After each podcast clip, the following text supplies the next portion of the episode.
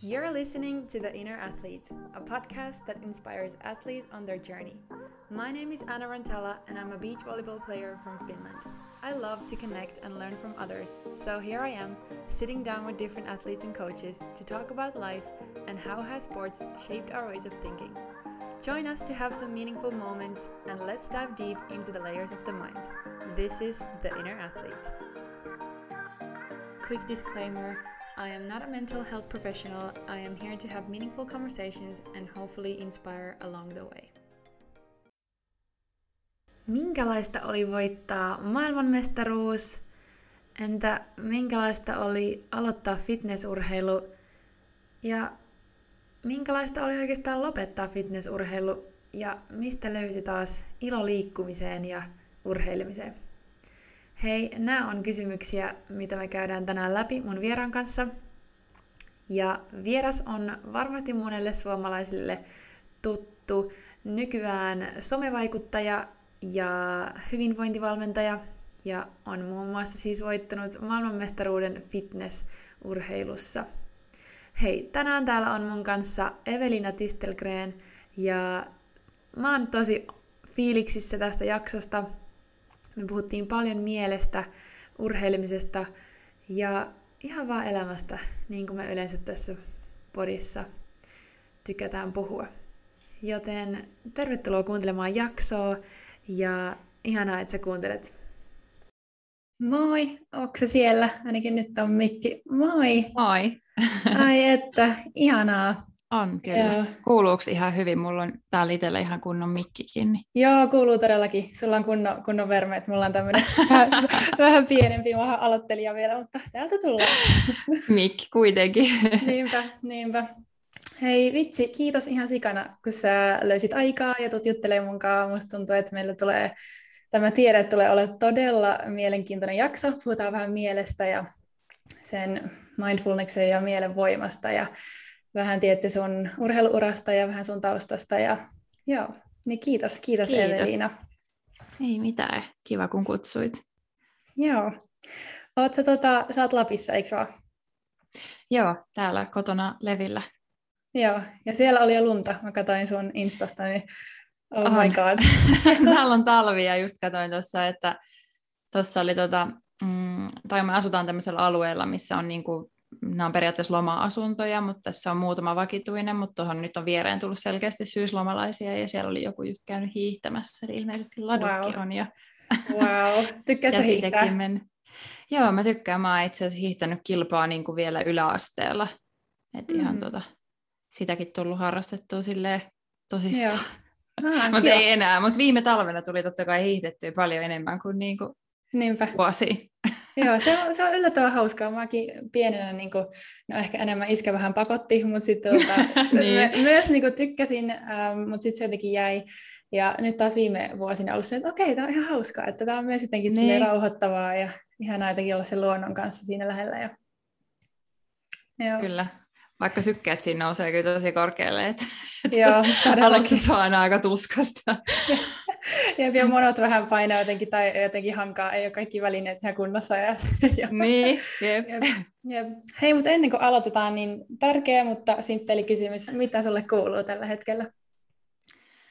No kiitos, hyvää. Tämä on semmoinen niin kuin ihana jotenkin välivaihe vähän niin kuin monestakin ehkä asiasta ja myöskin on ollut välikausi just täällä Lapissa, nyt toki kun tämä talvi alkaa tulee, niin sitten, sitten tota, fokus siirtyy kaikkeen, mitä voi talvella täällä tehdä, mutta, mm. mutta muuten on ollut semmoinen kiva välikausi tässä, että on keskittynyt vähän töihin ja, ja semmoiseen rauhoittumiseen ja sitten on tietysti tuota selviytyjien niin yep. läpi, läpikäymistä sekä telkkarissa että sitten itse saa käydä uudestaan niitä tilanteita läpi, niin siinä on mm. nyt sellaiset päällimmäiset Joo, tämän vaikuttaako hetken. se niin kuin paljon just kun sä itse näet itse siellä telkkarissa, niin tuleeko sinulle sellaisia flashbackeja ja olet sitten, että ai niin, ja jotenkin kerro vähän siitä, että millaista se niin kuin on katsoa itseä sieltä ja sitten käydä läpi niitä tunteita.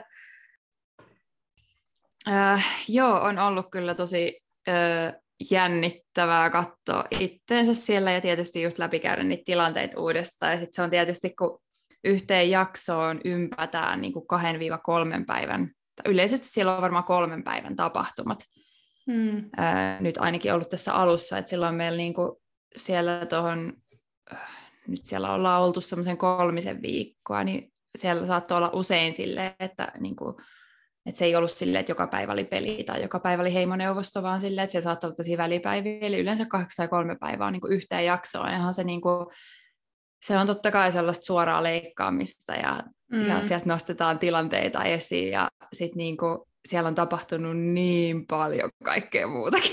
Ja, ja sitten on tapahtunut niin kuin paljon asioita, mikä on johtanut vaikka tiettyihin reaktioihin, ja sitten vaan silleen, että ei, että, hmm. että, tota, että on niin kuin tosi paljon hyvää, on hauskaa, ja sitten on tietysti haastavaa, että onhan tuommoinen, niin kuin, kyllä se on ihan semmoinen niin psykologinen koe lähteä tuollaiseen, ja ja itselläkin ne ensi, ensimmäiset, nyt just ollaan oltu siellä se kolme viikkoa, niin semmoinen kaksi puoli viikkoa tuntui aika helpolta, että oli silleen, että no eipä tässä mitään, tässähän vaan pelaillaan ja äänestellään ihmisiä ulos ja että on vähän nälkä, mutta ei se mitään. Mutta kyllä sitten tuossa niinku kolmen viikon kohdalla menee aika semmoinen kuin threshold, että kyllä niinku kaikilla alkoi niinku prakaa niinku sekä fyysisesti että sitten henkisesti, että kyllä se mm. niinku, että tota, että kyllä se oli semmoinen kokemus, että oli jälkikäteen aika, aika väsynyt niin kuin henkisesti ja fyysisesti. Pystyy vertaamaan jonkun verran sellaiseen niin kuin kisavalmistautumiseen urheilussa kyllä, että, että sen mm. jälkeenkin on aina niin kuin joutunut sitten käsittelee niin kuin sitä on ollut ehkä väsynyt, mutta se on ollut tietysti erilaista, että tuohon sisältyy vielä tuommoista niin kuin ihmissuhde ja niin kuin tunnepeliä paljon enemmän, mitä nyt ei urheilussa tarvinnut sitten, niin kuin, niin. tai yleensä toivottavasti ainakaan ei ole niin paljon jotain ihmissuhde niin kuin asioita sitten siellä, mutta mutta sitten kuitenkin samaan niin pitää muistaa, että siellä on, ollaan oltu pelaamassa ja, ja tota, että vaikka, vaikka ne tunnereaktiot niin on siellä aitoja ja, ja varmasti katsojillakin nousee tunnereaktioita, niin hyvä muistaa, että, että se on niin peli, jossa on ihan eri säännöt kuin normielämässä. Niin, mm. tota, mutta ihan, ihan hauska. Niin, ja se, mä oon miettinyt sitä, että sillä mm. olisi kiva nähdä enemmän sitä, että mitä siellä, kun se on tosi paljon sitä niin kuin juonittelua ja hirveätä draamaa oikeastaan. Tai Kyllä, että se niin tehdään to, tosi semmoiseksi niin viihteeksi, mikä on ihan ymmärrettävää, mutta olisi kiva mm. just nähdä vähän enemmän, että mitä menee siellä, niin kuin, että vähän niin kuin tutustua teihin ihmisinä enemmän ja saada vähän enemmän sitä niin kuin, ihan semmoista niin kuin elämistäkin ja sitä ihmisyyttä vähän enemmän, mutta totta kai ymmärtää, että se on niin kuin viihdettä. Kyllä. Ja... Niin, kyllä joo, siellähän on se peli ytimessä, että sitten, et, et kyllä, kyllä mäkin ehkä niin kuin ainakin jos uudestaan lähtisi johonkin ohjelmaan, niin mieluummin semmoiseen, missä, niin kuin, ja varsinkin kun me käytiin siellä paljon hyviä keskusteluja, siellä mm. oli paljon mielenkiintoisia ihmisiä, että sitten toki just harmi, että ne ei mahu siihen, mutta ehkä sitten ne, ketkä pääsevät sinne pidemmälle, niin sitten sitä aikaa vapautuu myös niissä jaksoissa enemmän semmoisille asioille, koska ei ole niin paljon enää sitten niin kuin mm. ihmisiä, ketä pitää pudottaa. Niin. jep, jep. No, mä mielen, mielenkiinnolla jään katsomaan ja varmaan muutkin katsoo sitä ihan mielenkiinnolla. Musta se on, se on ehkä mun mielestä paras niin kuin suomalainen viihdeohjelma. Mä tykkään siitä. Mm. Siinä on jotain, niin kuin, mä haluaisin itsekin mennä selviytyä joskus. Niin Joo. se olisi sairaan siistiä. Joo, kyllä, kyllä se, niin kuin se oli itsellekin semmoinen, että mua on muutamiin muihinkin pyydetty, mutta on ollut ehkä toistaiseksi ainut, mihin on sitten halunnut lähteä, ja sitäkin mietin pitkään, ja kyllä mä nyt niin kuin, no, oli mahtava kokemus ja hienoja ne pelit, mutta vähän varauksella, ei tiedä uskaltaako vielä suositella, täytyy ensin palautella. Katsoa sitten, uskaltaako kenelläkään suositella sinne lähtemistä. Ymmärrän, hyvä tietää, hyvä tietää. Joo, että kyse, kyselle sit uudestaan, jos tulee kutsu. Niin. yes, mutta tota, mä uskon, että moni kuuntelija tietääkin, kuka sä oot, mutta musta on aina mielenkiintoista kuulla itse vieraalta, että kuka sä oot, kuka on Eveliina? Se on aina mielenkiintoinen kysymys, kun tietysti me yleensä just esitellään itsemme titteleillä ja mitä me ollaan tehty ja mitä me tällä hetkellä tehdään. Ja, ja niin se on kyllä itselläkin, että on tosi vaikea kuvailla itseään sitten ilman mm. niitä. Että jos nyt jotain titteleitä pitää sanoa ja tällaista, niin no tällä hetkellä mä oon niin kuin hyvinvointivalmentaja, mä oon yrittäjä, mä oon yrittäjä jo seitsemän vuotta ja valmentanut semmoisen 15 vuotta. Se on muuttanut tietysti muotoa aika paljon tässä 15 vuoden aikana. Lisäksi mä oon tosiaan ex-urheilija kaksi vuotta sitten suurin piirtein voitin fitnessin, vapaa fitnessin maailmanmestaruuden ja lopetin urani siihen.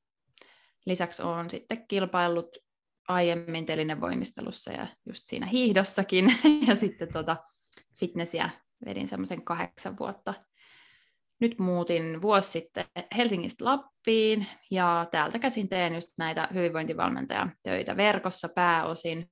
Tosi muun muassa tänään on menossa vetää tällä levillä ihan livenä joogaa. Mm noin 50 ihmiselle, mikä on ihan mukavaa. Niin, ja, ja, ja sitten tota, noita niin kuin somevaikuttajan töitä. Mä oon kirjoittanut blogia jo kymmenisen vuotta ja oikeastaan se oli se blogin kirjoittaminen, siitä oikeastaan lähti se, että mä niin kuin ajattelin, että sitä kautta voisin saada just yhteistyökumppaneita ja sitten loppujen lopuksi sainkin rakennettua sen niin kuin somen kautta itselleni toimivan kokonaisuuden, jotta pystyy niin kuin ammattimaisesti urheilemaan viimeiset pari-kolme vuotta mun niin kuin urasta. Mm. Ja tota, muuten asun täällä Lapissa, mä oon 30-vuotias, asun mun miehen ja koiran kanssa ja täällä vietellään tällä hetkellä tämmöistä jotenkin ihana aika seesteistä niin. elämää ja arkea, että on hypännyt sellaisesta aika suorituskeskeisestä elämästä nyt tällaiseen niin kuin hyvinkin rauhalliseen elämään. Mm.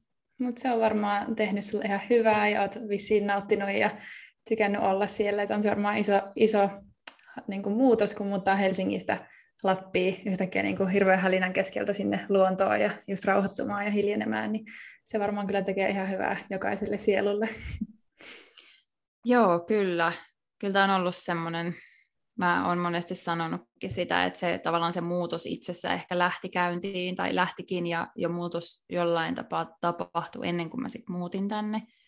Että, että se tavallaan tänne muuttaminen on ollut niin kuin jatkumo sille muutokselle mm. ja sille, että on löytänyt jotain ehkä niin kuin uudenlaista rauhaa itsestään ja mm, ehkä määritellyt itselle myös uudella tavalla menestymistä ja, ja sitä, että mistä se onni tulee ja, ja kaikki tällaisia aika niin kuin pintaa syvemmälle asioita, vaikka mä just, että jos pitäisi kuvailla itteeni jollain muulla kuin titteleillä, niin voisi myös kuvailla, että mä oon niin kuin aina ollut aika semmoinen niin syvällinen tyyppi ja ehkä kokenut, no ei voi sanoa, että olisin kokenut niin kuin mitenkään aina, että mä oon niin kuin tosi erilainen, mutta kyllä mä niin kuin, mitä enemmän on tullut ikää ja tota, mitä niin kuin, ää, syvemmälle niissä omissa pohdinnoissa on päässyt, niin koen, että, että välillä katson tätä maailmaa niin kuin tosi eri tavalla kuin ehkä semmoinen valtaväestö, mm. Ö, eikä se tarkoita sitä, että mä ajattelisin, että mä olisin niin kuin millään tavalla parempi ihminen kuin se valtaväestö, vaan nimenomaan niin kuin vaan ihmettelee, että miten me voidaankin ihmiset nähdä niin kuin tämä maailma niin kuin tosi monesta eri näkökulmasta. Ja se on itse asiassa mulle tällä hetkellä hirveän mielenkiintoista. Ja se on ehkä semmoista, mitä niin kuin myös tutkii itsessään ja, ja niin kuin ympärillä olevassa maailmassa tällä hetkellä paljon. Joo, kyllä. Ja varmaan vaikuttaa, mitä nyt onkaan meneillään tällä hetkellä maailmassa ihan ylipäätänsä ja hirveitä muutoksia ja vaikka mitä, niin kyllä siinä, kyllä siinä on paljon pohdittavaa. Mut. Joo, kyllä. Ja. Sen me voidaan jättää siihen menemättä. Niin, niin, me voidaan tota... jättää toi tohon. Joo, se oli, se oli hyvä. Mutta hypätään um, urheilumaailmaan hetkeksi ja vähän siihen sun, sun fitneksen aloitukseen. Sä sanoit, että sä tosiaan telinevoimistelit ja hiihditkin ja sitten sä menit fitnessmaailmaan. Niin mistä se palo löytyi tavallaan siihen? Mistä löytyi kiinnostus ja motivaatio fitnessurheilua kohtaan? Mä oon aina rakastanut urheilla, että kyllä mä oon niin kun saanut sellaisen kuvan mun vanhemmiltakin, että heti kun mä oon vaan päässyt liikkumaan, niin mun on pitänyt kiipeillä ja juosta ja päästä kilpailemaan myös jossain. Et se on ollut mulle semmoista leikkiä ja niin kuin kivaa, että en mä ainakaan niin kuin nuorena ajatellut, että se olisi mikään semmoinen, että mä haluan nyt näyttää, että mä oon parempi kuin muut, vaan että on niin kuin vaan rakastanut sitä urheilua ja semmoista jopa sitä verenmakkusuussa tekemistä ja, ja mä paljon nuorena kilpailin niin kuin poikia vastaan, että mm. jotenkin että koin sellaista, niin kuin, että, että oli vaan kiva vetää täysillä. Et, Joo. Um, ja sitten niin kuin, mun telinevoimisteluura ei ollut mikään sellainen niin kuin, mä en päässyt koskaan kunnolla treenaamaan niin, kuin niin hyvässä valmennuksessa kuin mä olisin halunnut. Mä kilpailin ja treenasin Lahdessa, tai siis kilpailin tietysti ympäri Suomea, mutta niin kuin olin valmennuksen Lahdessa ja Lahden telinevoimistelutaso ainakaan silloin ei ollut mikään niin kuin Suomen parasta luokkaa, vaikka tota, kyllä mä nyt niin kuin ihan, ihan okosti kilpailin, mutta ei ehkä niin kuin edes reaalisesti ollut mahdollisuuksia niin kuin, että et olisi ajatellut, että nyt musta tulee Suomen paras, tai televoimistelu on varsinkin sellainen laji, että, että on niin kuin harvinaista, jos suomalainen yleensä pääsee niin kuin mm. kansainvälisesti, niin kyllä siinä täytyy olla se panostus ja valmennus ja kaikki aika kohdallaan. Joo. No se, se haave sitten niin kuin kariutui mm, jo silloin ehkä lukion alussa ja ajattelin, että no nyt silti niin kuin treenataan ja, ja vähän kisaillaan ja tykkään tästä ja venin sitten niin tota näytösvoimisteluun, mikä on tämmöinen Team Gym joukkuepohjainen voimistelulaji ja sekin oli tosi kivaa ja sitten sekin loppui siinä lukion lopulla ja sitten mä mietin just, että no mitähän mä teen mun elämällä ja mä lähdin lukion jälkeen, mun piti mennä siis sekä lääkikseen, mutta tota, sitten mä lukion edetessä niin olin silleen, että vaikka mä oon hyvä koulussa, niin mua ei jotenkin inspiroinut nyt sitten kuitenkaan se, että pitäisi niin kuin jatkaa sitä pen- koulun penkille istumista. Mm. Ja, ja tota, lähdin sitten lukion jälkeen ensin aupairiksi Tukholmaan, ja mm. sitten mä olin sen jälkeen talven aktiviteettioppaina Kanarialla. Ja okay. tota, nice. lähdin tällaisiin niin kuin, ihan tosi niin kuin, että jotain muuta vaan. Että tuli vaan semmoinen, että nyt vaan niin kuin ulkomaille ja katsomaan elämää ja miettimään, mitä mä haluan. Ja en ollut tehnyt mitään päätöksiä tulevaisuudesta. Ja tietysti toi ikä on vielä semmoinen, että se tapahtuu muutenkin muutoksia paljon just siinä mm. alle kaksikymppisenä. Ja no, sitten mä tulin sieltä, kun mä olin ollut aktiviteettioppaana, ja tässä on itse asiassa semmoinen hauska twisti, mitä en ole hirveästi edes tuonut esille, että mä niin siis itse asiassa olen alun perin hakenut fitness-mallikilpailuun. Moni ehkä tietää, se on nykyään wellness-mallikilpailu. Okay. Joo.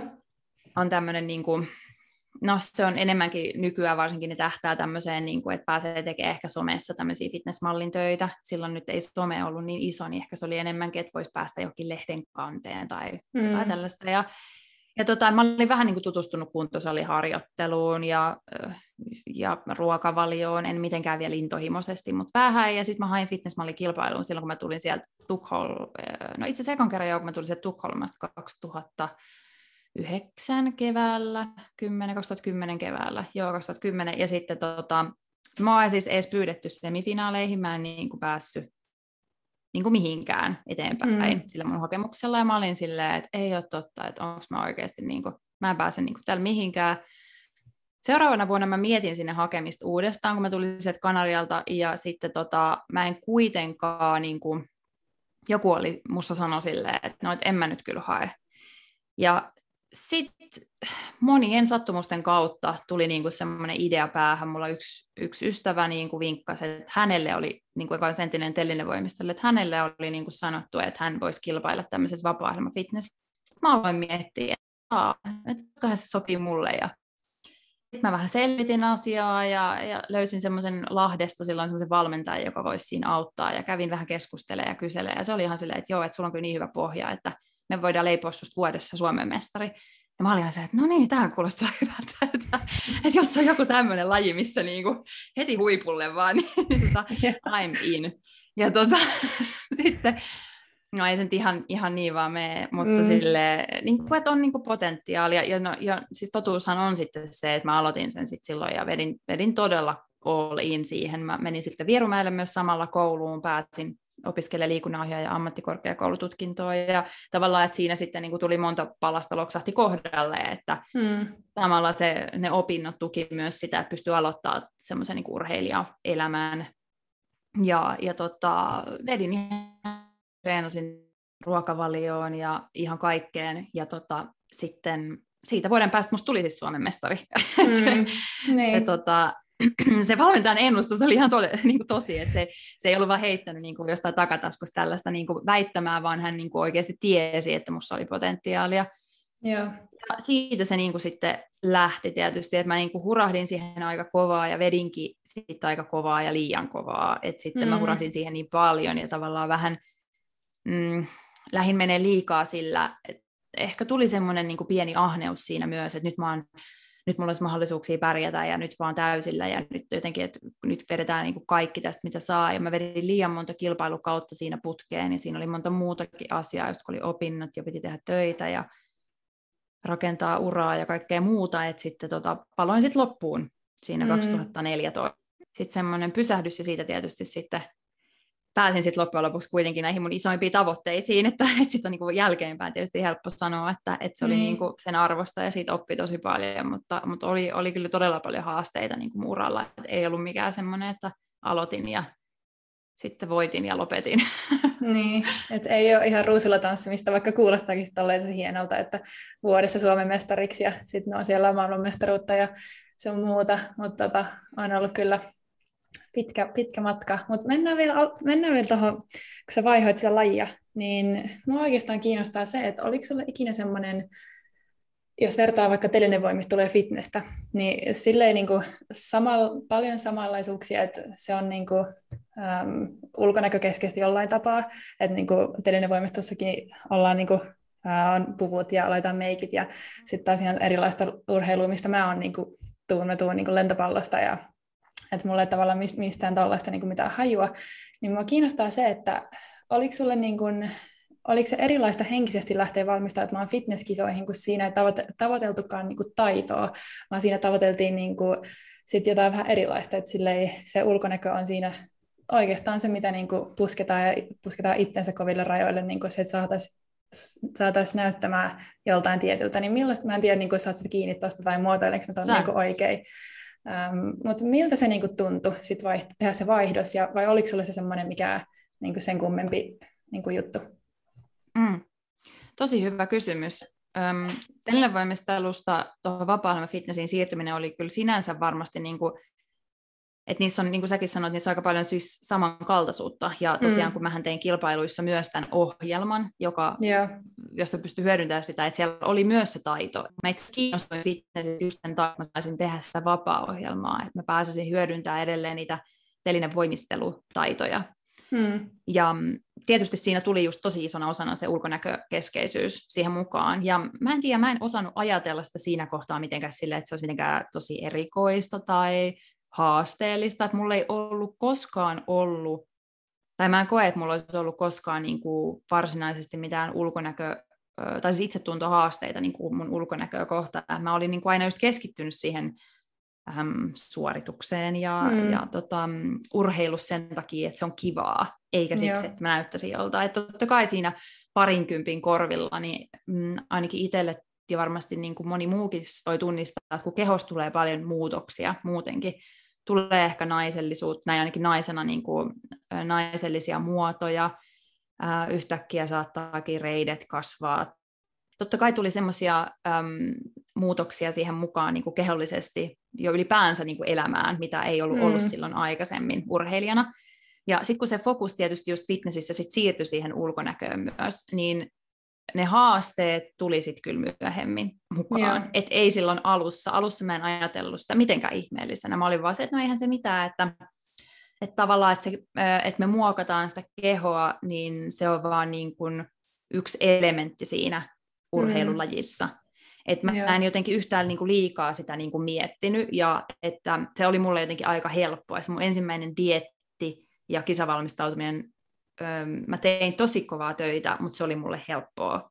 Että mä vaan noudatin ohjeita ja mun kroppa toimi ihan täydellisesti ja hommat eteni. Siinä ei ollut mitään ihmeellistä ja mä olin käytännössä mä niin kylläkin ja mun viime kisavuosina sit niin ajattelin, kun tavallaan saa semmoisen terveen suhteen siihen, että äm, jos me mietitään nyt just vaikka telinevoimistelua niin, tai jotain muuta tämmöistä taitolajia, missä on myös yksi elementti, se esteettisyys, mm. äh, on se taitoluistelu, muut voimistelulajit, tanssi, niin vaikka sitä kehoa ei arvostella samalla tavalla kuin fitnessissä, että siellä ei nyt ruveta katsoa, että no niin, että nyt tuosta pakaralihaksessa voisi olla pikkasen enemmän pyöreitä, tai joo, kylläpäs tuohon vatsan seutuun nyt jäi yksi makkara liikaa, että mikä kuulostaa mm. hirveältä, että mitä niin fitnessissä tehdään.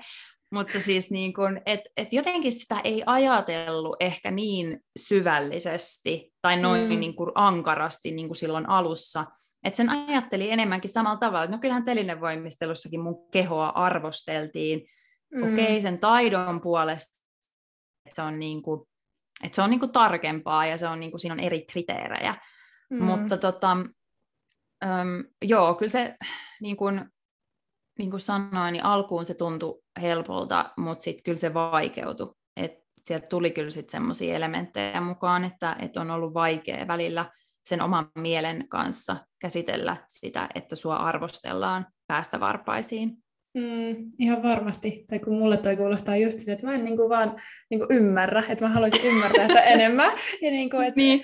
tajuta sen puoleen, että et, et mulla, mä en ole ikinä tullut semmoista, tai urheilu sellaista lajia, missä se esteettisyys olisi ja sitten just varsinkaan semmoista, missä niin kuin arvostellaan sitä, sitä just niin kuin kehoa ja miltä, miltä se ulkonäkö näyttää. Et se on ollut aina enemmän se taito ja niin kuin suoritus ja niin kuin, niin, suoritus ja pelata jotain vastaan ja halutaan joku tulos ja, ja näin. Niin toi on niin kuin mielenkiintoista. Kiva, kiva kuulla niin kuin sun ajatuksia tästä, koska se, mä oon paljon sitä pohtinut. Otetaan tähän väliin pieni mainos. Hei, ootko ikinä miettinyt, että valokuvaussessio voisi olla aika voimaannuttavaa ja meditatiivista? No mä voin kertoa, että se todellakin on. Jos sä kaipaat hyvää kuvaajaa ja oikeastaan semmoista hetkeä itselles ja itsevarmuusboostia, niin käy kurkkaamassa ainoamedia.fi, eli ainoamedia.fi, ja ota kontakti Hannaan, ja mä lupaan, että tukkatumaan. Eli ainoamedia.fi.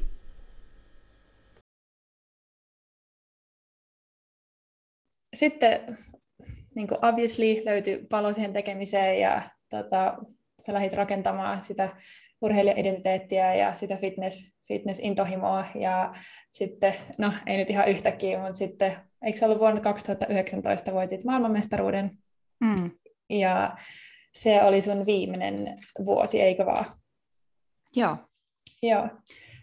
Niin kerro vähän siitä koko matkasta totta kai siihen voisi tehdä var- varmaan oman kirjan kirjoittaa, että kertoo niin. siitä matkasta, mutta jotain semmoisia, mitä tulee mieleen, aha-hetkiä tai semmoisia suuria oivalluksia ja vähän siitä alipalautumisesta ja sun muuta siihen hetkeen, että sä olit siellä lavalla ja sut, sut palkittiin maailmanmestarina, niin kerro siitä mm. vapaasti.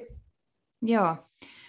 No, niin kuin mä tuossa vähän alussa just sanoin, että mulla lähti se niin kuin, just tosi kovaa liikkeelle se ura silloin, ja mm, vähän tuli semmoinen, että halusi niin kuin ahmia kerralla sitä kaikkea ja nyt vaan täysillä ja mä niin, kuin niin hurahdin siihen ja se tuntui mm. niin kivalta tehdä sitä. Ja tietysti myös kun sai sitä menestystä, toki sitten mä menin ekojen kisojen jälkeen, mä pääsin, sain paikan nuorten MM-kisoihin ja siellä sitten ei mennyt kisat niin hyvin, että sitten et ei se ollut vaan sellaista nousukiitoa ja no sitten mä taas voitin Suomessa, menin EM-kisoihin ja sitten siellä tuli iso pettymys, en päässyt finaaliin. Ja mä olin tosi ankara itselleni niin kuin siinä alussa, että vaikka niin, että mä olin heti silleen, että jos mä niin kuin, just tolle, että mä en niin kuin arvokkisoisi heti pääse finaaliin, niin mä oon ihan silleen, että joo, mä oon, niin kuin, mä oon niin kuin maailman huonoin tässä, että mä varmaan kannattaisi lopettaa. Et, mutta se ei ollut, niin kuin, totta kai se on myös sitä omaa luonnetta, että on ollut itselleen liian ankara, mutta se on osittain myös sitä fitnesskulttuuria, joka silloin oli.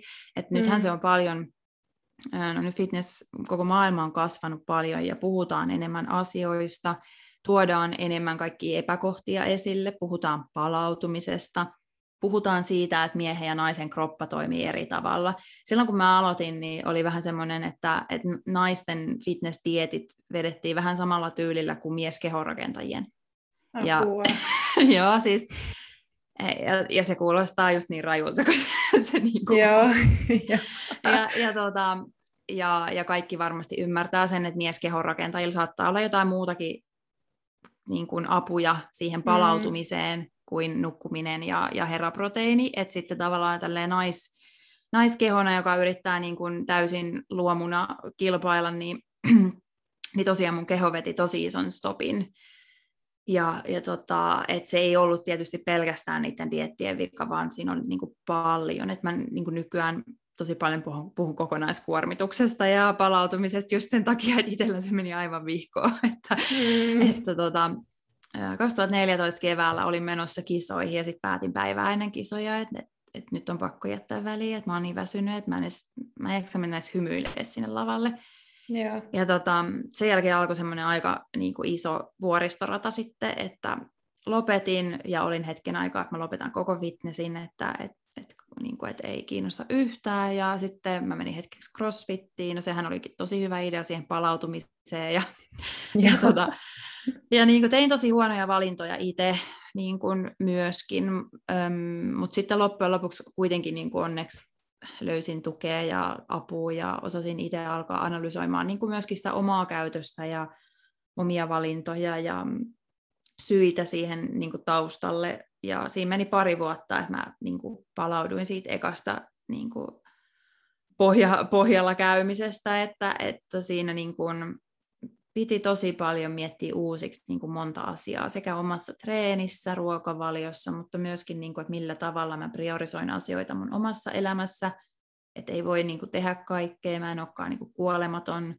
mm. mä en mm. jaksa ihan, ihan että siellä oli semmoisia, niin kuin, että tavallaan antaa vähän perspektiiviä siihen loppuun palamiseen, oli myös se, että mulla saattoi olla sellaisia päiviä, mä olin siis just muuttanut Helsinkiin, aloittanut täyspäiväisenä yrittäjänä, ja mulla saattoi olla semmoinen aamu, että mä herään viideltä, mä menen tekemään oman treenin, ja sitten mulla on P- eka PT-asiakas kello seitsemän. Sitten mulla on ehkä PT-asiakkaita wow. niin kuin muutama siinä aamulla. Mm. Sen jälkeen mä teen oman toisen treenin iltapäivällä, jonka jälkeen mulla on vielä töitä ehkä seitsemään kahdeksaan asti illalla, niin kuin valmennusasiakkaita tai valmennusryhmiä. Joo. Ja sitten mä menen kotiin ja yritän rauhoittua ja mennä nukkumaan. Ja sitä samaa rumpaa saattaa olla aika paljon. Ja tietysti siihen päälle se dietti, niin kuin alikalorit, ja muuta stressiä, mitä meillä ihmisillä saattaa elämässä olla, että harvoin mm. on, välillä ollaan onnekkaita, että on semmoinen tasainen vaihe, että ihmissuhteet sujuu ja ei ole mitään, läheiset on terveitä ja kaikki näin, mutta sitten itselläkin oli siellä semmoisia asioita, mitä muut, muitakin asioita, jotka niin kuin stressasi. Ja se Joo. oli vaan semmoinen tikittävä aikapommi, joka sitten jossain kohtaa räjähti. Joo, ja, ja pakko sanoa myös se, että niin kuin just tuossa työnteosta ja toi koko kokonaisuus, mikä sulla oli, niin just se työnteko ja varsinkin valmentaminen, se on ihan erilaista kuin se, että sä istut koneella ja teet siinä hommia, että se, se, se energia, mitä sä kulutat Kyllä. siinä ja se niin kuin, sä annat niin paljon ja keskityt niihin asiakkaisiin ja vuorovaikutat ja siis se, se niin kuin väsyttää ihan hirveästi. Niin sitten vielä tuohon kaksi treeniä, sitten muutenkin varmaan vähän jotain konehommia, yrittäjyysjuttuja ja niin Kyllä. wow, Wow. Joo, siis just se, että mä tein sitä someakin silloin Joo. kuitenkin ihan aktiivisesti. niin, et ei, siinä, siinä ei hirveästi ollut sitten semmoista lepoaikaa. Mm. Et ainut, mikä mut on pelastanut aina se, että mä oon nukkunut tosi hyvin. Että et mulla ei ollut uniongelmia silloinkaan. Mutta totta kai se, että jos sitä oltaisiin mitattu, että kuinka palauttavaa se uni on, niin en tiedä. mm. Mutta mutta just toi on niinku hyvä pointti, että nimenomaan, että se valmentaminen face to face, mäkin on sellainen ihminen, että mä annan itsestäni tosi paljon. Että mä en osaa vaan silleen, että mä menen niinku robottina ja mä ohjaan jollekin jonkun treenin, vaan mä haluan olla läsnä, mä haluan mm. kuunnella, mä haluan, että se saa multa paljon apua. Et, et sitten just kun mä pääsin äh, uudestaan kilpailemaan 2016, niin se oli niinku hyväkin siinä mielessä, siinä oli ollut pari vuotta sitä taukoa, myöskin siitä kisaamisesta oli se, että mä olin saanut rakennettua mun uran jo monta steppiä eteenpäin. Eli 2015 kesällä mä lopetin itse asiassa näiden mun PT-asiakkaiden ja pienryhmien ja kaikkien mahdollisten ryhmien ohjaamisen ja, ja siirryin niin kuin enemmän just tekemään verkossa ja sitten mä kyllä vielä tein face-to-face, mutta vaan koulutuksia, eli koulutusviikonloppuja tai pidempiä koulutuksia. Esimerkiksi oltiin ulkomailla jonkun verran, mä silloin tämän, niin kuin Spartan Akademin kanssa tein koulutustöitä. Ja mm, se oli jo paljon niin kuin helpompaa, mutta edelleenkin se kuormitus oli niin kuin liian mm. kovaa, varsinkin siihen tavallaan, jos eihän se alipalautumistila ei päässyt missään kohtaa kunnolla resetoituu, koska oli koko ajan sitten, että sit vaikka ei urheilu enää tai kilpailu, niin silti tietysti urheili, ja sitten, että et sitä uraa yrittää siinä viedä eteenpäin. Et kyllä se oli aikamoista mm. niin kuin tasapainottelua, Joo. se koko, koko homma. Ja sitten, tota, no sitten 2016 mä kisasin koko, koko vuoden, olin EMEissä sekä MMEissä Suomen kisojen lisäksi, ja sitten mulla ää, repesi alaselästä välilevy siinä. Itse asiassa mä luulen, että se repesi jo niin kuin siinä MM-kisaprepillä, tai sen, että sinne on tullut joku pieni vaurio, ja sitten se tavallaan tietysti on pahentunut ehkä myöhemmin, mutta että on ollut vaan niin, niin kuin semmoisessa putkessa, ja sitä mm. adrenaliinia ja stressiä on ollut niin paljon kehossa, että on vaan pystynyt puskemaan sen niin kuin läpi, ja sitten se kipu niin kuin tuli sitten vähän myöhemmin. No mutta joka tapauksessa niin näin jälkikäteen, sit kun sitäkin on paljon prosessoinut ja työstänyt, niin sehän on aina muutakin kuin fyysistä. Eli kaikki fyysiset oireet kertoo myös siitä jostain henkisestä ää, tilasta. Mm. Et se vaan on näin, vaikka sitä ei aina niin. halua itsekään hyväksyä. Et, no nyt mulla on vaan tämä juttu, koska, koska kävi näin ja oli tässä treenissä näin, mutta kyllä se kertoo aina jostain enemmän. Eikä se tarkoita sitä, että olisi itse tehnyt mitään väärin, mutta ne on semmoisia viimeisiä muistutuksia, että sä et ole kuunnellut ittees. Mm. Ja mulle esimerkiksi mun ei ollut, olisi pitänyt missään nimessä vetää taas kahta kilpailukautta sillä sinä vuonna putkeen, vaan jättää se siihen kevääseen ja hyväksyä, että mun keho ei ole vielä niin palautunut, mun täytyy antaa aikaa. Ja, yeah. ja silloin kun sitten tuli se repeämä, niin se pakotti mut niin kuin oikeasti lepäämään, että nyt mm. mä en sitten todellakaan liiku. Että, et ja, ja, ja sitten niin kuin hyvä puoli siinä oli se, vaikka se oli niin kuin ihan supervaikeaa aikaa. Mä muistan 2017 kevät, mä en ole varmaan ikinä itkenyt elämässä, elämässäni niin paljon, vaikka mä oon hyvä itkemään kyllä, mutta, mm. mutta tota, et, et tuntuu, että itkit vaan niin kuin, hyvä, ettei joka päivä niin kuin jotain asiaa ja oli vaikeaa ja ei tuntunut siltä, että pääsee eteenpäin, mutta se mikä siinä oli ihan mahtavaa oli se, että, että se vuosi oli se, tai niin kuin todella iso hyppy mun niin kuin yrittäjyydessä eteenpäin, koska Joo. kun mä en pystynyt liikkumaan, niin, niin sitten mä istuin koneelle alas ja aloin tekemään hommia eteenpäin. Mm. Ja sain rakennettua siinä vuonna mun oman verkkovalmennusbrändin, ja, ja tota, mikä lähti tosi hyvin käyntiin. Ja sitten tota, jätin just siinä vuonna kaikki ää, tällaiset niin face-to-face tehtävät jutut, että ihan muutamia jotain workshoppeja tai yksittäisiä koulutuksia tein, mutta muuten niin kuin päätin, että mä en tee enää mitään niin kuin mm. muuta kuin verkossa, jolle mulla ihan pakko. Ja tietysti sitten sitä kautta myös loi taas niin kuin uudelle asteelle sellaista mielikehoyhteyttä ja rupesi ymmärtää just sitä kokonaisuutta mikä me ollaan, ja, ja lähti purkaan niitä asioita, ja tutustuin kaikenlaisiin erilaisiin. Kokeilin sinä vuonna myös todella paljon kaikkia vaihtoehtoisia hoitoja, Joo. kaikenlaista kehoterapiaa, energiahoitoja, TRE, tällaista stress relieving niin kuin, konseptia, ja äh, hypnoosia ja siis niin kuin ihan kaikkea, mitä niin kuin pystyi niin kuin keksimään itselleen. Mm. Ja, ja se oli niin kuin todella tärkeä steppi siinä niin kuin mun uralla. Yeah. Ja, ja sitten 2018 niin kuin pääsin ihan uudelle, uudelle levelille sen takia, että mä pystyin vihdoin ja viimein jättää ne mun työt niin kuin vähemmälle. Yeah. Tein edelleenkin töitä, kyllä valmennusbrändini kanssa, tein somea, tuotin silloin YouTube-videoita mun kilpailuvalmistautumisesta, mikä oli myöskin terapeuttista. Ja, mutta se oli mun paras kilpailukausi siihen mennessä kuitenkin, että mä olin, no mä olin lopulta EM-vitonen, mutta, mutta niin kuin mitalisijat oli niin kuin todella lähellä, ja se todisti mulle itselle, että se kärki ei ole niin kuin liian kaukana. Joo. Um, ja sitten tota, no sitten seuraavana vuonna, että tavallaan se prosessi niin kuin koko ajan on kasvanut, että, että mulla on ollut tosi isoja vuosia, jolloin niin kuin ollaan tehty isoja prosesseja, mutta oikeastaan kyllä se prosessi on niin kuin ollut käynnissä ää, koko ajan sit niiden asioiden kanssa, ja, ja sitten 2019, niin siinä vuonna tapahtui taas niin kuin isoja muutoksia, sitten sen takia, että mulla oli vihdoin ja viimein just mahdollisuus niin kuin keskittyä siihen urheiluun niin kuin oikeasti täysillä. Ja mä olin myös priorisoinut muuten asioita. Mä mietin, niin kuin, että mä kuitenkin tiesin, että mä alan olemaan myös sen ikäinen, että mä en niin kuin, halua enää montaa vuotta tehdä niin kuin, tota mm. hommaa. Niin tota, että mulla on kuitenkin semmoinen fiilis, että, että fitness on semmoinen laji, että mä tiedän, että, että se ei ole mun koko elämä et se Joo. on mulle semmoinen vaihe, missä mä tiedän, että mun on mahdollisuus pärjätä, ja se on tosi inspiroivaa sen takia, että fitness on tosi kokonaisvaltainen laji.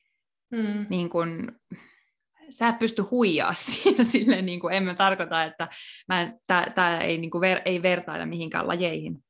Öm, moni muu laji on omalla tavallaan ihan yhtä haastavaa, jotkut haastavampiakin, mutta fitness on semmoinen, että kun sä joudut vetämään sitä diettiä, niin siinä poistetaan niin kuin yksi tosi iso tämmöinen hedonistinen lähde meidän elämästä, eli ruoka, mihin tosi mm. moni pystyy nojautumaan vaikeissa hetkissä ja vähän lohduttamaan itseään ja, ja, ja kaikkea tällaista. Öm, ja ylipäänsä se, että sä saat tarpeeksi energiaa, joka auttaa siinä, että sä, sun men, sä oot mentaalisesti stabiilimpi ja sä palaudut paremmin. Ja sitten kun näitä asioita haastetaan tosi paljon ja pit, pitkän aikavälin, niin se nyt menee itsessä semmoisiin niin tosi syviin tiloihin, että, niin, että sä kestät sen. Ja Joo. käsi, käsittelee tosi paljon semmoisia inhottavia tunteita, että mitä, tulee, mitä se nostaa niin kuin esille. Ja, ja semmoisissa hetkissä, kun tekisi mieli vaan niin kuin syödä ja, ja näin, että sä joudutkin niin kuin miettimään, että mitä mä oikeasti haluan ja miksi mä teen tätä. Ja mä Mm. koen, että niin kuin fitness on kasvattanut mua henkisesti niin kuin tosi paljon, vaikka on ollut näitä muitakin asioita. Mulla on elämässä ollut muitakin haastavia asioita kuin, kuin fitness. Et fitness lopulta on ollut niin kuin, no se on ollut haastava, mutta ei se ollut mun elämän haastavin asia, sanotaanko näin. Niin, Joo. mutta se on ollut kuitenkin semmoinen, että jokainen kilpailun valmistautuminen on ollut ikään kuin tämmöinen yksi henkinen matka, jonka aikana on prosessoinut aina paljon asioita. Ja, ja 2019 oli semmoinen, kun mä kisasin sen viimeisen vuoden, ja se oli mulle semmoinen vuosi, jolloin mä en enää keskittynyt niin paljon fyysiseen puoleen. Et mä koin, että mä oon fyysisesti, mulla on jo tavallaan ne elementit aika hyvin kasassa niin kuin fitnessissä, ää, jos mä vaan pääsen tarpeeksi hyvään kuntoon, mutta silleen, että mulla on niin kuin se pohja siellä, jos mä saan Mm. kaivettua sen esiin, ja se on enemmänkin se, että mentaalipuolesta nyt kiinni, että mä niin kuin pystyn uskoa itteeni, mä jaksan vetää sen koko homman loppuun asti, ja mä tein enemmän mentaaliharjoituksia, visualisointeja, meditointeja, olin tosi kurinalainen rutiinien kanssa ja kaikkea tällaista. Mm, silloin niin kuin sen valmistautumisen aikana, että se meni niin kuin jopa niin pitkälle, että mä olin niin kuin tosi väsynyt myös siitä kaikesta Mm, visualisoinnista, ja että sehän on myös raskasta. On, Et on, jo- niinpä. Et, ja, ja kaikki urheilijat tietää sen, että kun sä käyt sitä sun kisasuoritusta vaikka läpi, kun se nostaa sussa ne tietyt tunnetilat, sehän on tosi raskasta käydä se läpi. mm. Ja niin, että sä pystyt pitää sun niin kuin pään kasassa myöskin siinä, että sä käyt sen läpi sillä tavalla, että mä onnistun. Etkä sä anna Mm. sen pelon vallata jo siinä visualisoinnissa, siinä, että mä epäonnistun, että mä epäonnistun, mitä sitten tapahtuu, ja tulee se häpeä, ja kaikki sortuu, ja kannattaako mun edes tehdä tätä, että tavallaan että sä pystyt niin kuin pitää sen fokus, fokusoinnin ja rauhan siinä, myös siinä mm. visualisoinnissa.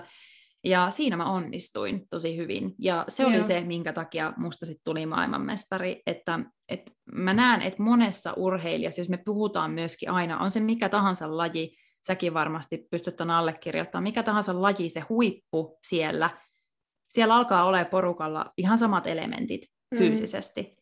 Jollakin voi olla vähän enemmän kuin jotain kuin toisella, mutta ne loppujen lopuksi ne erot on niin pieniä, että se voittaja ratkotaan siellä korvien välissä. Kyllä. Mm-hmm. niin kuin niin. ihan sataprosenttisesti, kyllä. Jep. niin. Jep. Ja, ja tavallaan se oli se, minkä, minkä mä sain ratkottua silloin Niin. viimeisenä vuonna. Että mulla oli ollut ne fyysiset ominaisuudet varmaan ehkä jo aikaisemminkin. Toki siellä oli paljon parannettuja elementtejä sekä fysiikassa että siinä mun vapaa mutta silti mä näen, että se isoin muutos oli siellä korvien välissä. Mm, ja mä oon kuullut, sä puhut, oot puhunut tästä aikaisemmin ja puhunut vähän niin kuin sitä, että sä joku, joku niin kuin muutos siellä sun korvien välissä tapahtui, että sä aloit niin kuin elää maal- maailmanmestarin elämää, sä Mm. aloit affirmoimaan enemmän, visualisoimaan, niin mikä oli tavallaan tämmöinen ahaa-elämys, että okei, näin mun pitää tehdä ja näin mä pääsen sinne. Ja sitten ehkä myös vähän jakaa sitä, että millaisia ne sun harjoitukset oli, että miten ne kirjoitui mm. joka päivää, ja koska moni varmaan just haluaisi tehdä ja tietää, että niitä pitäisi tehdä, mutta sitten ei oikein tiedä, mistä aloittaa, tai voi jopa alkaa stressata siitä, että vitsi, niitäkin nyt pitäisi tehdä, ja sitäkin No vielä. niin. niin, niin kerro vähän siitä sun ahaa-elämyksestä, ja sitten, että miten sä niin otit sun, sen Mm. mm. osaksi sun rutiinia. Joo. No, tästä niin kuin mun, mun kohdalla, mutta uskoisin väittää, että aika monenkin kohdalla, niin täytyy mennä vähän taas pintaa syvemmälle siinä, että mikä se on se pohjimmainen syy joillekin Mm. peloille ja esimerkiksi sille epäonnistumisen No epäonnistumisen pelko on varmasti aika monella se suurin. Että jos me Joo. mietitään, että me ajatellaan sitä kilpailusuoritusta, että uskalletaanko me oikeasti miettiä sitä parasta mahdollista lopputulosta, vai, vai onko meillä aina siellä niin kuin B ja C ja D ja kaikki vaihtoehdot, että mitä kaikkea voi tapahtua, ja sitten me mennään Mm. jo helposti siihen kelaan, ja sitten mä epäonnistuin, ja miten mun seuraava kausi, ja sitten kaikki ajattelee, että mä oon ihan huono ja didaa, että me mennään niin kuin tosi pitkälle sinne, sen Mm. sijaan, että me uskallettaisiin ajatella, että mitäs kaikki meneekin tosi hyvin. Totta. Ja, ja tota, Hyvä ja- pointti. hyvä pointti. Ja itse asiassa, itse asiassa mä sain tämän ajatuksen. Mä kävin siis silloin 2019, mä oon aikaisemminkin käyttänyt paljon mentaalivalmennusta, ihan niin kuin tämmöisiä yksittäisiä kertoja, ja lisäksi mun valmentaja jonkun verran teki mulle, ja sitten mä oon itse lukenut paljon ja näin. Uh, Mutta mä kävin kaksi kertaa urheilupsykologilla 2019 kesällä, ja mm, se toinen toinen ja viimeinen kerta oli, oli, oli käänteen tekevä. Ja sen jälkeen mä sanoin silleen, että mä en enää tarvitse sua, että kiitos tästä tosi paljon, että nyt mä sain just kaiken, mitä mä halusin. Joo. Ja, ja se nimenomaan, se yksi oivallus, minkä mä sain siellä, se oli silleen, että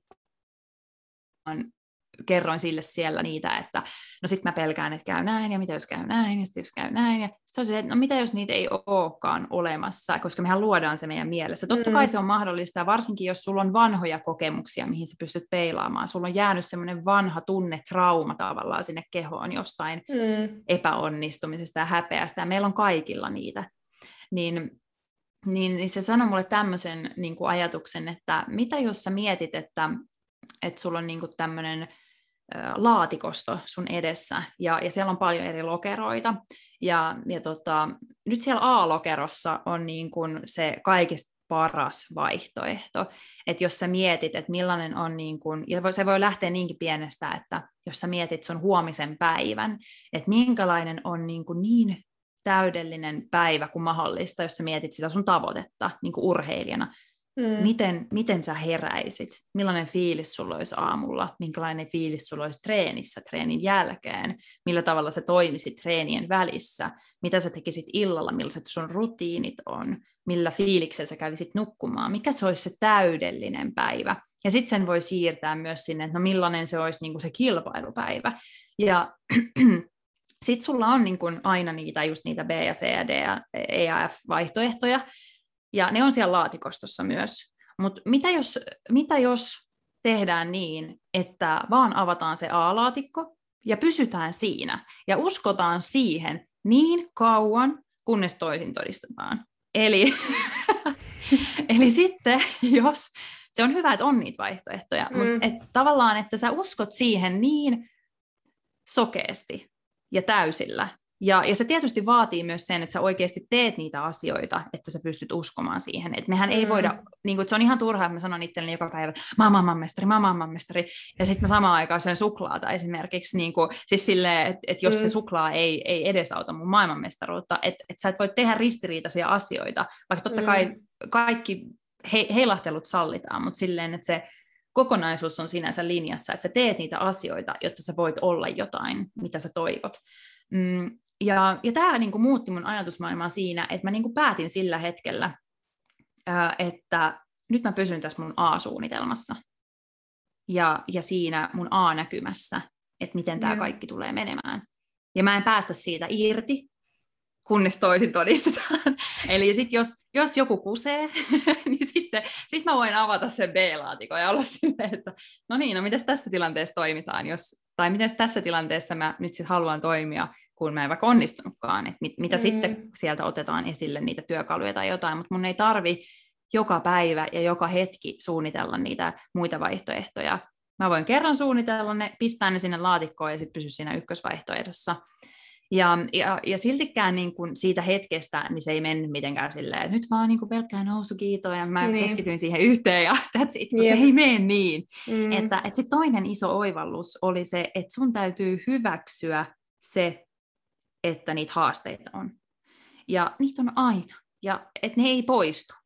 Et, et silleen, että jos sä niinku liikaa toivot sitä, että et nyt, okei, okay, tai sä pelkäät liikaa niitä niinku haastavia hetkiä ja niitä pudotuksia, niin sitten kun sä meet sinne, niin sitten, että et tavallaan, että jos sä et hyväksy sitä, niin sitten joka kerta, kun sä oot siellä, niin sä oot ehkä lopettamassa tai sä sätit itseäsi tosi paljon, ja, ja sekin on täysin normaalia, mutta se, että pikkuhiljaa sellaista mielen joustavuutta harjoittelee, että okei, nyt mä taas putosin sinne, nyt musta tuntuu, että tästä ei tule mitään, mutta tämä on ihan okei, okay. ja mä tiedän, että kun mä nukun yhdet hyvät yöunet, ehkä joskus kahdet, niin homma taas aukeaa ja mä muistan, miksi mä teen tätä ja en mä olisi tehnyt tätä näin kauan, jollei sille olisi joku selkeä syy.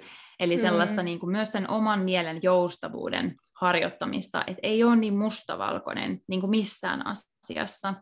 Et se oli niin kuin toi, toinen, ja sitten kolmas asia oli just tämä niin kuin ehkä pintaa syvemmältä niitä omien uskomusten ja rajoitusten purkamista, että mistä se vaikka johtuu, että on niin suuri pelko sille epäonnistumiselle. Onko se, onko se opittua, äm, onko joskus tapahtunut jotain, mikä on mm. voinut aiheuttaa sen, äm, ei, niin kuin, ei aina tarvitse mennä johonkin, joo, mua on varmaan lapsena ollut traumeja, mutta voi olla. Voi olla, mm. että ei ole saanut sellaista tukea, ää, kun olisi tarvinnut, tai ei ole saanut sellaista hyväksyntää. Tai joskus se voi olla joku ihan, että joku valmentaja jossain herkässä tilanteessa tai vaiheessa joskus sanonut sulle jotain, mikä on jäänyt sun takaraivoon, ja se niin kuin tavallaan sen takia sulla on joku näyttämisen tarve tai semmoisen, niin kuin, että sä oot itsellesi liian ankara, että että tavallaan pysähtyä myös niiden asioiden äärelle ja, ja se, että jollei niitä yksin osaa käsitellä, eikä tarvikaan missään nimessä, niin siihen löytyy ihmisiä, kenen kanssa niitä voi niin kuin purkaa ja puhua. Mm. Mm, mulle niitä keinoja niin kun on sitten ihan konkretiassa, niin just toi, niin kuin mä sanoin, että mä oon jonkun verran myös ihan hyödyntänyt ulkopuolista apua, mutta eniten mä tein sitä omaa työtä, ja se mun oma työ, mulle se tarkoittaa esim. kirjoittamista.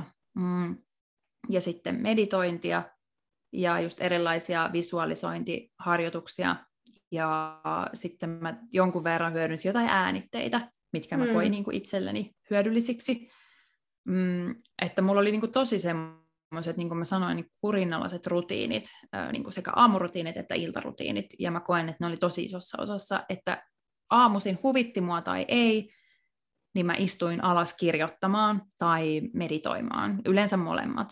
Ja ja se kirjoittaminen on sellaista vapaata kirjoittamista. Mä puhun tämmöisistä aamusivuista, joku on ehkä, säkin oot saattanut törmätä tämmöiseen morning pages-ajatteluun, tai, tai joku muu on saattanut törmätä. Eli, eli tarkoitus on kirjoittaa vaan ihan mitä tahansa sun mielessä sillä hetkellä liikkuu, jolloin sä saat kaiken semmoisen hälinän sieltä päästä niin kuin pois. Ja sen jälkeen sä voit keskittyä olennaiseen. Ja sitten on tietysti hyvä urheilijana ehkä kirjoittaa vaikka kolme tärkeintä asiaa, mihin tänään pitää keskittyä ja, ja sitten voi miettiä esimerkiksi just sellaisia asioita, että, että minkälaisia just tunnetiloja mä haluaisin tuntea tänään, tai että kun mä menen illalla nukkumaan, niin miten mä haluaisin nähdä tämän päivän. Että sä pystyt mm. ohjelmoimaan itseäsi sillä, että sä keskityt tiettyihin asioihin. Ja mitä enemmän sä teet sitä, sitä paremmin se toimii. Ja sitten sen jälkeen yhdistettynä siihen just ehkä joku meditointi, visualisointi, hengitysharjoitus, äänite, mikä tahansa itsellä toimii niin se, että sä saat vielä niin kuin, että se, pelkästään se, että sä kirjoitat ne, se on jo erittäin hyvä juttu, mutta sitten, että sä saat ne sinne upotettua sinne alitajuntaan. Eli, mm. eli meidän niin kuin tietoinen mieli ja sitten tämä tiedostamaton mieli, niin kun ne toimii yhdessä, mutta ne toimii myös erikseen. Mm, eli, jees, eli, vaikka me kuinka tie, eli vaikka me kuinka tietoisesti just oltaisiin silleen, että kyllä mä tiedän nämä asiat ja, ja että tota, mä pystyn olemaan itselleni armollinen tai kyllä mä tietoisesti ajattelen, että mä pystyn tähän. Mutta sitten jos sulla on siellä alitajunnassa just joku vanha uskomus vaikka siitä, että mä en pysty, tai mm. joku on joskus saanut sinne sulle jonkun sellaisen ajatuksen, mikä ei vaan millään poistu, niin ainut miten sinne päästään on esimerkiksi just vaikka jonkun meditaation kautta, jolloin me päästään käsiksi sinne meidän alitajuntaan. Mm. Tai sitten ehkä just jonkun ammattilaisen kautta, kenen kanssa voidaan keskustella ja päästään käsiksi niihin. Ja, mm, ja me monit tunnistetaan yleensä kyllä niitä trikkereitä, eli semmoisia tilanteita, että joku sanoo sulle jotain tai sulla tulee joku tilanne ja sä meet ehkä joko lukkoon tai joka aiheuttaa sussa tosi isoa surua tai jopa vihaa, turhautumista, mikä tahansa. Ne on niitä kohtia, missä pitäisi pysähtyä miettimään, että okei, että nyt tämä osui johonkin sellaiseen tosi tärkeäseen kohtaan, että mikä mm. siellä on siellä taustalla. Niinpä. Ja, ja niin kuin käydä niitä läpi, että se on niin kuin tosi se on niin kuin raskasta se prosessi ai, myöskin, että se ei ole niin kuin helppo. Että sitten jos on elämässä paljon kaikkea muuta, niin sen lisäksi, että käy niin tuommoisia asioita, niin se ei ole mikään semmoinen niin helppo juttu. Sitten voi aloittaa jostain yhdestä, että ei tarvitse ajatella, että okei, no nyt toi kuulostaa siltä, että tässä on niin, kuin niin paljon prosessoitavaa, että ei niin kuin kykene, vaan että aloittaa vaikka siitä yhdestä jutusta, siitä vaikka siitä kirjoittamisesta, lähtee kokeilemaan tai löytää itselleen kuin äänitteen tai vastaavan. Niitäkin löytyy nykyään sekä ilmaisia, että, että mm. voi ostaa erilaisia vaikka meditaatioäänitteitä. Ja, ja sitten toinen on just nämä niin kuin iltarutiinit, Eli sielläkin voisi hyvä olla joku edes niin kuin yksi juttu, mikä rauhoittaa sut iltaan. Käyt ehkä vähän läpi, no miten tämä päivä meni, oot rehellinen itsellesi. Me ollaan hirveän hyviä myöskin huijaamaan. Silleen, no, toisaalta urheilijat voi olla myöskin liian ankaria, että no toikaan ei nyt mennyt hyvin. Että koittaa löytää sieltä niin kuin hyvät jutut. Et toi mm. meni hyvin, toi meni hyvin ja, ja nostaa ne hyvät jutut, mutta sitten voi olla myöskin itselleen rehellinen. No okei, ehkä mä olisin voinut panostaa vähän paremmin tuohon, tai että niin kuin, miksi mä en tehnyt sitä aamujuttua, vaikka mä tiedän, että se toimii, että mm. huomenna aamulla mä kyllä teen sen. Ja sitten sä menet nukkuu tavallaan sillä intentiolla, että sitten sun on aamulla helpompi heti tarttua niihin asioihin. Yeah. Ja ne tuntuu aluksi vaikealta, varsinkin jos niitä ei ole tehnyt, ei ole saanut vielä niinku niitä tuloksia noista rutiineista, mutta mä en ole niinku ainut ihminen, joka niiden puolesta puhuu, ja mä oon niinku mäkin mun valmennuksissa noista rutiineista puhun paljon, ja, ja tota, et se on semmoinen elementti, mikä nousee mun mielestä kaikissa, jos sä luet tämmöisten menestyneiden urheilijoiden tai bisnesihmisten, no ei voi sanoa kaikkea, me kaikki ei toimita samalla tavalla, mutta se on yksi elementti, mikä nousee todella usein esille, mm. ainakin itse on huomannut, että on jotain mm. rutiineja, mitä on. tehdään. On, kyllä. Se on heti, kun sä nouset sängystä, herätys, niin kuin, jos sulla on herätyskello käytössä, silloin sulla on ensimmäinen valinta, okei, okay, heräänkö mä nyt vai aianko mä jatkaa unia ja ottaa vähän easimmin, että se tavallaan, mä ainakin itse huomannut, että mulle se on ollut tosi semmoinen merkittävä hetki päivässä, että siitä oikeastaan lähtee se suunta. Okei, se ei mm. tarkoita sitä mm. saman tien, että jos mä nyt 15 minuuttia vielä nukun pidempään, että nyt koko päivä on pilalla. Mutta se antaa pienen mm. semmoisen niin motivaattorin mulle, että come on, nyt let's get it, nyt niin kuin alkopäivä, sitten meditoidaan, sitten kirjoitellaan, että niin kuin silleen mäkin tykkään, tykkään aloittaa päivän. Että mm. tuossa on kyllä... Yeah on, on tosi tärkeitä aamurutiinit ja niin kuin rutiinit ylipäätänsä. Ja ehkä se, että kaikki löytää niin kuin ne omat ja mikä on itselle, itselle, se, itselle se tärkein. Mutta tuossa tuli ihan sairaan hyviä asioita. Mä, tota, mä rakastuin oikeastaan tuohon laatikkoajatukseen, että on ne vaihtoehdot, ne A, B, C, D. Ja mm. oikeastaan se on, mä pari päivää sitten ehkä, oliko joku, tällä viikolla kuuntelin sun podia, huomasin, että sullakin on podcast. Ähm, ja mm. sieltä, sieltä puhut siitä, että, että uskoo siihen tekemiseen, uskoo siihen, että mitä me syötetään sinne mielelle ja mitä me niinku, vähän samaa mm. affirmointia sitä, että me eletään siellä, mitä me oikeasti haluttaisiin tehdä, sitä positiivisuutta ja uskotaan siihen meidän tekemiseen, mm.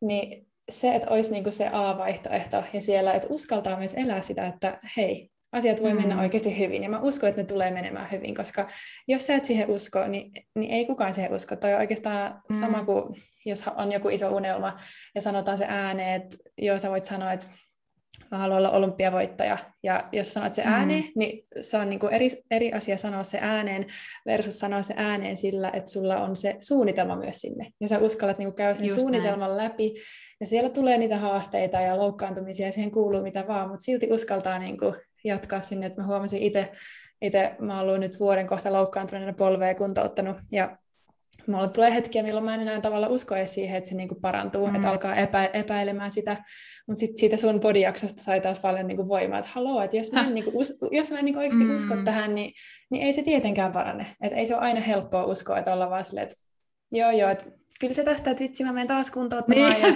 että et muut pääsee pelaa ja tekee kivoja juttuja ja mä kuntoutan tässä tätä nyt vuoden, yes, mutta, mutta sitten niinku, pakko siihen uskoa, koska en mä tiedä, mieli on niin vahva ja se, sit se niin kuin lähettää signaaleja sinne meidän kroppaan ja kaikkialle. Ja... No just toi, ja, ja niin kuin, niin kuin sanoinkin just noista omistakin vaikeista vuosista, niin totta kai siellä on ollut paljon sellaisia hetkiä, ja niitä tulee usein tuommoisissa, varsinkin loukkaantumisissa, että että mä haluan lopettaa, ja ei tässä ole niin kuin mitään järkeä. Ja, ja sit, mutta sitten kuitenkin, kun sulla on se palo, niin kauan mm. kun se palo on siellä, niin se kertoo jotain. Ja, ja se kertoo mun mielestä sen, että sun ei kuulu lopettaa eikä luovuttaa, vaan niin kuin etsiä niitä ratkaisuja.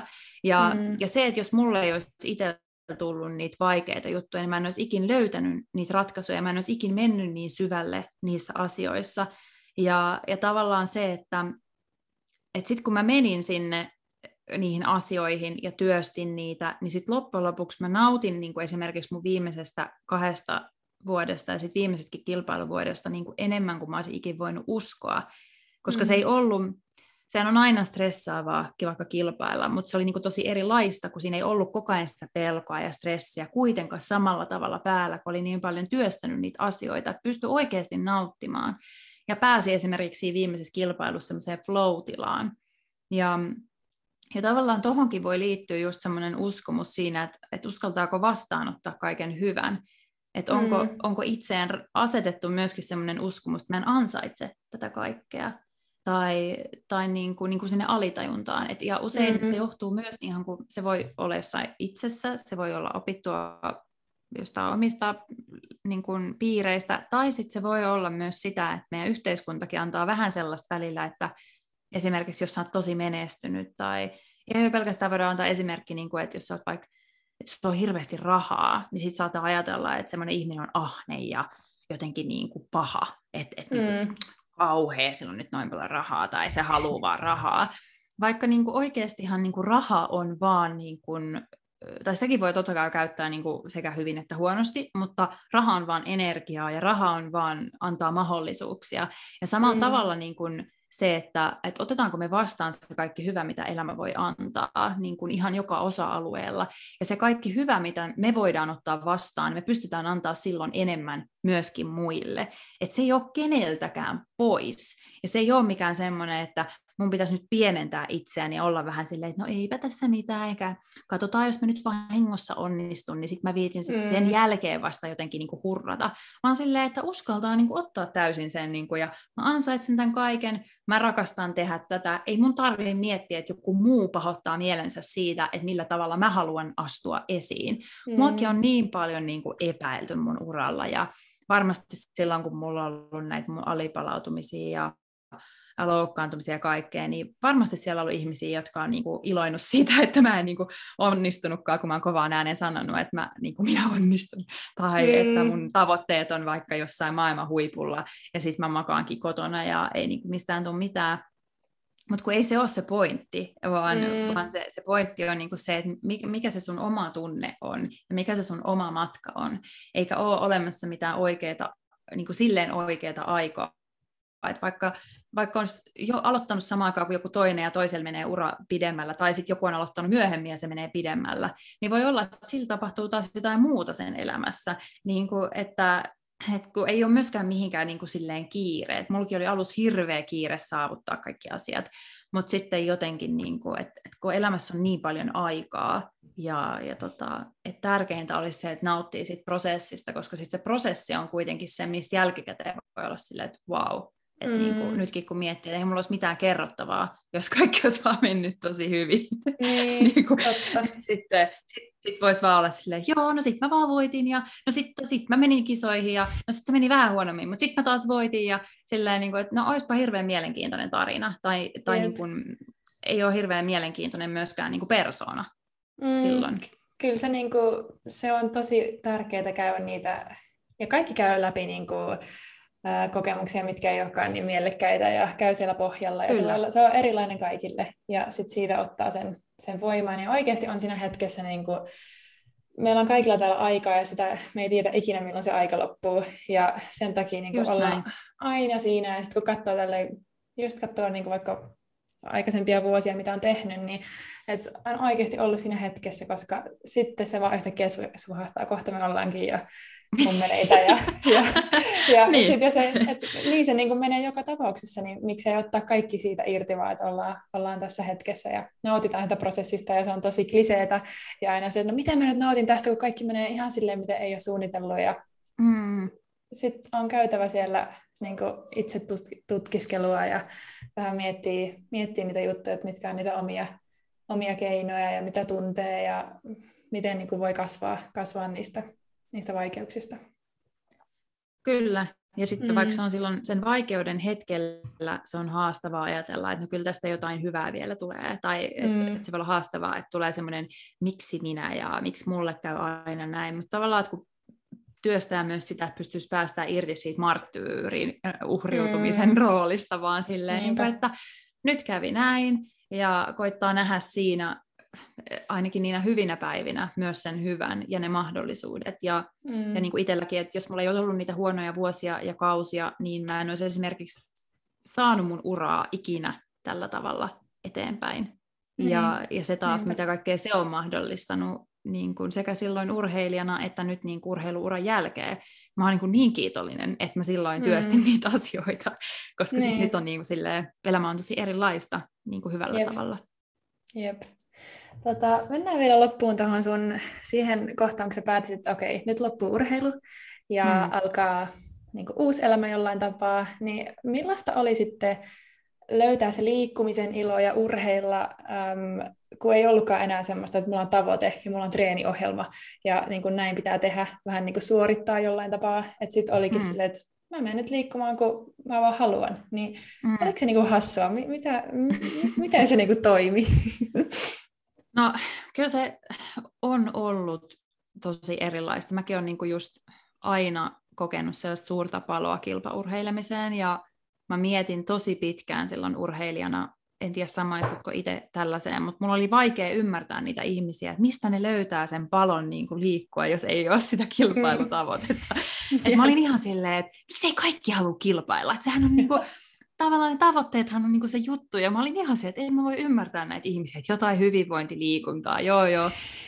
Ja, ja, tota, ja nyt sitten itse, kun on se semmoinen hyvinvointiliikkuja, niin, niin tota, tota, et kyllähän se ajatusmaailma on tosi erilainen, ja, ja jotenkin niinku yhtäkkiä vaan samalla kun mä työstin niitä asioita siihen mun urheiluun liittyen, ja ehkä siihen just, että miksi mä suoritan, ja miksi mä vaadin itseltäni niin paljon, ja kaikki tämä, niin yhtäkkiä huomasin senkin vikan kisan jälkeen, että mulla ei, mulla ei enää tarvetta kilpailla. Että niin kuin, mm. Yhtäkkiä se vaan sit katoaa, kun, kun ehkä myöskin, ainakin mun kohdalla, kun mä työstin niitä tiettyjä asioita itsessäni, että ei olekaan enää sitä näyttämisen tarvetta tietyllä tavalla. Ja, ja sitten tietysti, kun on aina kuitenkin, vaikka se urheilu on liittynyt siihen kilpailemiseen, niin kyllähän on liikkunut sen takia, että sitten tulee hyvä olo. Mm. Ja ja tota, et alkuun se oli niin kuin haastavampaa, siis silleen, että kyllähän niin kuin totta kai on niin kuin aktiivinen ihminen, on tullut liikuttua kuitenkin joka tapauksessa, varsinkin kun mä muutin tänne Lappiin, niin tulee liikuttua ihan pelkästään sillä, että no käy koiran kanssa ulkona tai käy hiihtämässä tai laskettelemassa tai kesällä me ollaan paljon vaellettu ja tällaista, mutta, mutta mähän en siis ole niinku treenannut sillä niinku mm. tässä nyt pari vuoteen, että mm. mulla ei ole mitään mulla ei mitään tavoitteita, mulla ei ole mitään treeniohjelmaa, ja on ollut hetkiä, kun sitä on ollut vaikea hyväksyä, että on tullut semmoinen olo, että pitäisikö mulla olla ja että miten mulla ei nyt muka ole ja pitäisikö mun palata salille tai pitäisikö mulla olla joku tavoite. Mutta sitten on tehnyt toisaalta niin tosi hyvää ja se on tehnyt hyvää myös sen takia, että on huomannut, että mitään ns. pahaa ei tapahdu. Mm, niin kuin, siis sille myöskään kehollisesti. Niin, että varmasti niinpä. jokainen urheilija käy myös läpi, vaikka olisi kuinka terve kehosuhde, niin myöskin sitä, kuinka paljon voi syödä, ja, ja, ja keho mm. pitää kuitenkin olla tiety, tietynlainen siinä urheilulajissa vaikka. Niin sitten on ollut ihana huomata, että kun ei ole treenannut, että on vaan liikkunut ja fiiliksen mukaan, on syönyt fiiliksen mukaan, niin keho on silti niin kuin hyvässä kunnossa. Että niin. mitään katastrofia ei tapahtunut. Niinpä. Ehkä joskus joku paremmassakin, kun antaa, niin kuin, antaa vaan olla ja no, että mieli, saa, mieli saa vaan niin kuin, levätä ja tekee oikein semmoisia, mitä sitä alkaa niin kuin, kaipaamaan ja mitä, mitä se kroppa oikein silleen, että hei, nyt mennään kävelemään, nyt mennään vaeltaa, nyt käy uimassa. Että, että se voi olla tosi, tosi vapauttavaakin. vapauttavaakin. Mutta siinä varmaan menee oma aikansa, että se, niin kuin, se alkaa tuntua vapauttava, vapauttavalta, eikä tavallaan oudolta. Tai, niin. Mm, niin. Mm. Joo, alku, alkuun tuli heti semmoinen niin kuin vapautumisen tunne, kun se ura oli ohi semmoinen, että oh, nyt mä pääsen tästä kaikesta, mun ei tarvitse enää stressaa. Sitten tulee tietysti niitä vaiheita, kun rupeaa kyseenalaistamaan, no pitäisikö mun treenata ja mitä käy, jos mä en treenaa ja pitäisikö olla joku tavoite ja näin. Mutta sitten myöskin kun mä kävin sen joogaopettajakoulutuksen silloin 2019 tammikuussa, niin se tietysti, ei kun anteeksi 2020 tammikuussa, niin mm, se toi omanlaisen niin kuin, näkökulman myös liikkumiseen mm. vielä lisää, vaikka on joogannut jo vuosia, mutta silleen, että, että se niin kuin, liike avaa myös niin kuin, just sitä mieltä ja, mm. ja, ja että, että jos on joskus niin semmoinen tukkonen olo, niin se liike voi olla mitä tahansa ja se voi auttaa niin kuin siihen, että enemmänkin, että se liike on tällä hetkellä työkalu ja tuki siihen, että mulla on parempi olla, mä voin paremmin, eikä niinkään, että mä en enää liiku sen takia, että mun pitäisi kohottaa sinänsä mun kuntoa, tai että mun pitäisi liikkua, koska mä aion syödä jäätelöä, että ei ole mitään tällaisia mm. ajatuksia yeah. niin kuin enää mun päässä. vaikka totta kai kunnon kohotus on siis hyvä, tai siis sille, että on hyvä, että pitää huolta semmoisesta peruskunnosta ja peruslihaskunnosta, mutta se nyt tietysti tälleen entisenä erittäin niin kuin aktiivisena urheilijana, niin se ei ole itselle semmoinen haaste, mutta varmasti on tietysti varmaan joillakin sitä, että on vaikea löytää ylipäänsä sellaista, että mistä sitten tykkää, mitä tykkää mm. liikkua, mutta antaa itselleen myös aikaa ja sitten lähtee niin kuin rohkeasti kokeilemaan erilaisia juttuja, että mikä voisi tuoda semmoista iloa. Niin, niinpä. Hyvä. Hei, vielä viimeinen tämmöinen vähän suurempi kysymys. Tästäkin voisi varmaan kirjoittaa kirjan, mutta tota, jos sä katsot kaikki näitä sun vuosia vähän taaksepäin ja sä alat miettiä, että mitä kaikkea urheilu teki niin kuin sun identiteetille ja sun mieltä muokkas, niin miten sä sanoisit, että, että urheilu tavallaan muokkasi sun identiteettiä ja miten se sai sut ajattelemaan tietyllä tavalla ja teki susta tämän Eveliinan, kuka sä oot tänään? Hmm. No, urheilu on tehnyt musta tosi itsenäisen ja se on antanut mulle uskoa siihen, että mä pystyn mihin vaan, jos mä asetan tavoitteita ja teen tarpeeksi töitä sen eteen. Et kyllähän urheilu on tosi semmoinen konkreettinen, missä sen näkee. Toisaalta urheilu on opettanut mulle ihan hirveästi epäonnistumisesta ja isoista haasteista. Mm, se on opettanut mulle keho- ja mielen yhteydestä. Ja, ja mä oon sanonut senkin monesti, että musta tuntuu, että yrittäjyys tuntuu niin kuin kilpa- ja huippurheilun jälkeen helpolta, koska, koska varsinkin tälle yksilöurheilijana, niin yksilöurheileminen vaatii isoa johtajuutta, niin kuin itsensä johtamista ja myös mm. tietynlaista johtajuutta. Ehkä se jokaisella ilmenee eri tavoin, mutta sellaista, että tietää, että pystyy olemaan tarvittaessa kurinalainen, pystyy tekemään, niin kuin osaa toimia paineen alla. Ja nyt tässä voi ehkä vielä palata vaikka niin kuin sinne selviytyjiinkin, että kyllä se niin kuin urheilu ura, niin en mä niin kuin ajatella, että mun hirveästi tarvii valmistautua sinne. Et jotenkin ajattelin, että, että on niin paljon saanut eväitä sieltä, että, mm. että se urheiluura itsessä on ollut niin, kuin niin mahtavaa ja niin haastavaa, että, että se varmasti saa niin kuin monenlaista. Että kyllä, se, kyllä se on muovannut mun identiteettiä paljon, mutta mä oon samaan aikaan myös tehnyt tässä nyt viimeisen ää, nyt tämän kahden, kohta pian kahden vuoden aikana töitä siitä, että mä pääsisin irti ja niin. koen, että olen päästänyt irti siitä urheilija-identiteetistä, että mä en enää just esittele itseäni urheilijana, ja mun pitää aina muistaa ihan, että aini, että olet ex-urheilija. Mm. Että vielä viime mm. vuonna se oli semmoinen, niin mikä oli varmaan ensimmäisenä siinä listassa, että ex-urheilija, fitnessin yeah. maailmanmestari. Ja nyt se on semmoinen, no joo, tuli sekin tehty. Tulipahan sekin tehty, oho, hupsista. niin, tuommoinen urheiluura tuossa noin, ja, yeah. ja mistä mä oon niin tosi ylpeä, mikä oli tosi hieno, mutta, mutta ei pidä liikaa takertua mihinkään identiteettiin, mm. vaan miettiä, että mitä kaikkea siellä pinnan alla sitten on. Mm, mutta kuulostaa ainakin siltä, että aika uskomaton tai että on uskomaton niin kuin matkaurheilun kanssa ja eihän sitä tarkoita, että nyt sille urheilu loppuu yhtäkkiä, että se vaan loppuu vähän eri lailla ja silti se on aina osa elämää ja sitä, että me voidaan hyvin ja, ja joo, kuulostaa kyllä tosi hyvältä, ihana, ihana matka. Hei, no, otetaan kiitos. loppuun vielä nopeat kysymykset. Nämä on aina pakolliset Joo. ottaa tähän loppuun. Noniin. Eli kesä vai talvi? Talvi. Okei. Okay. no totta, sä asut no. Lapissa, niin okei, okay, ehkä Kyllä. Joo. Auringon nousu vai lasku? Nousu. Kahvi vai tee? Kahvi. Salmiakki vai suklaa? Suklaa. Jep. Ja kuka olisi sun unelmien illallisvieras? No nyt tuli ekana mieleen Brené Brown, kuka toi eilen Brené Brownin dokkarin ja, ja tota, tykkään paljon hänestä, niin olisi kiva päästä juttelemaan. Siistiä.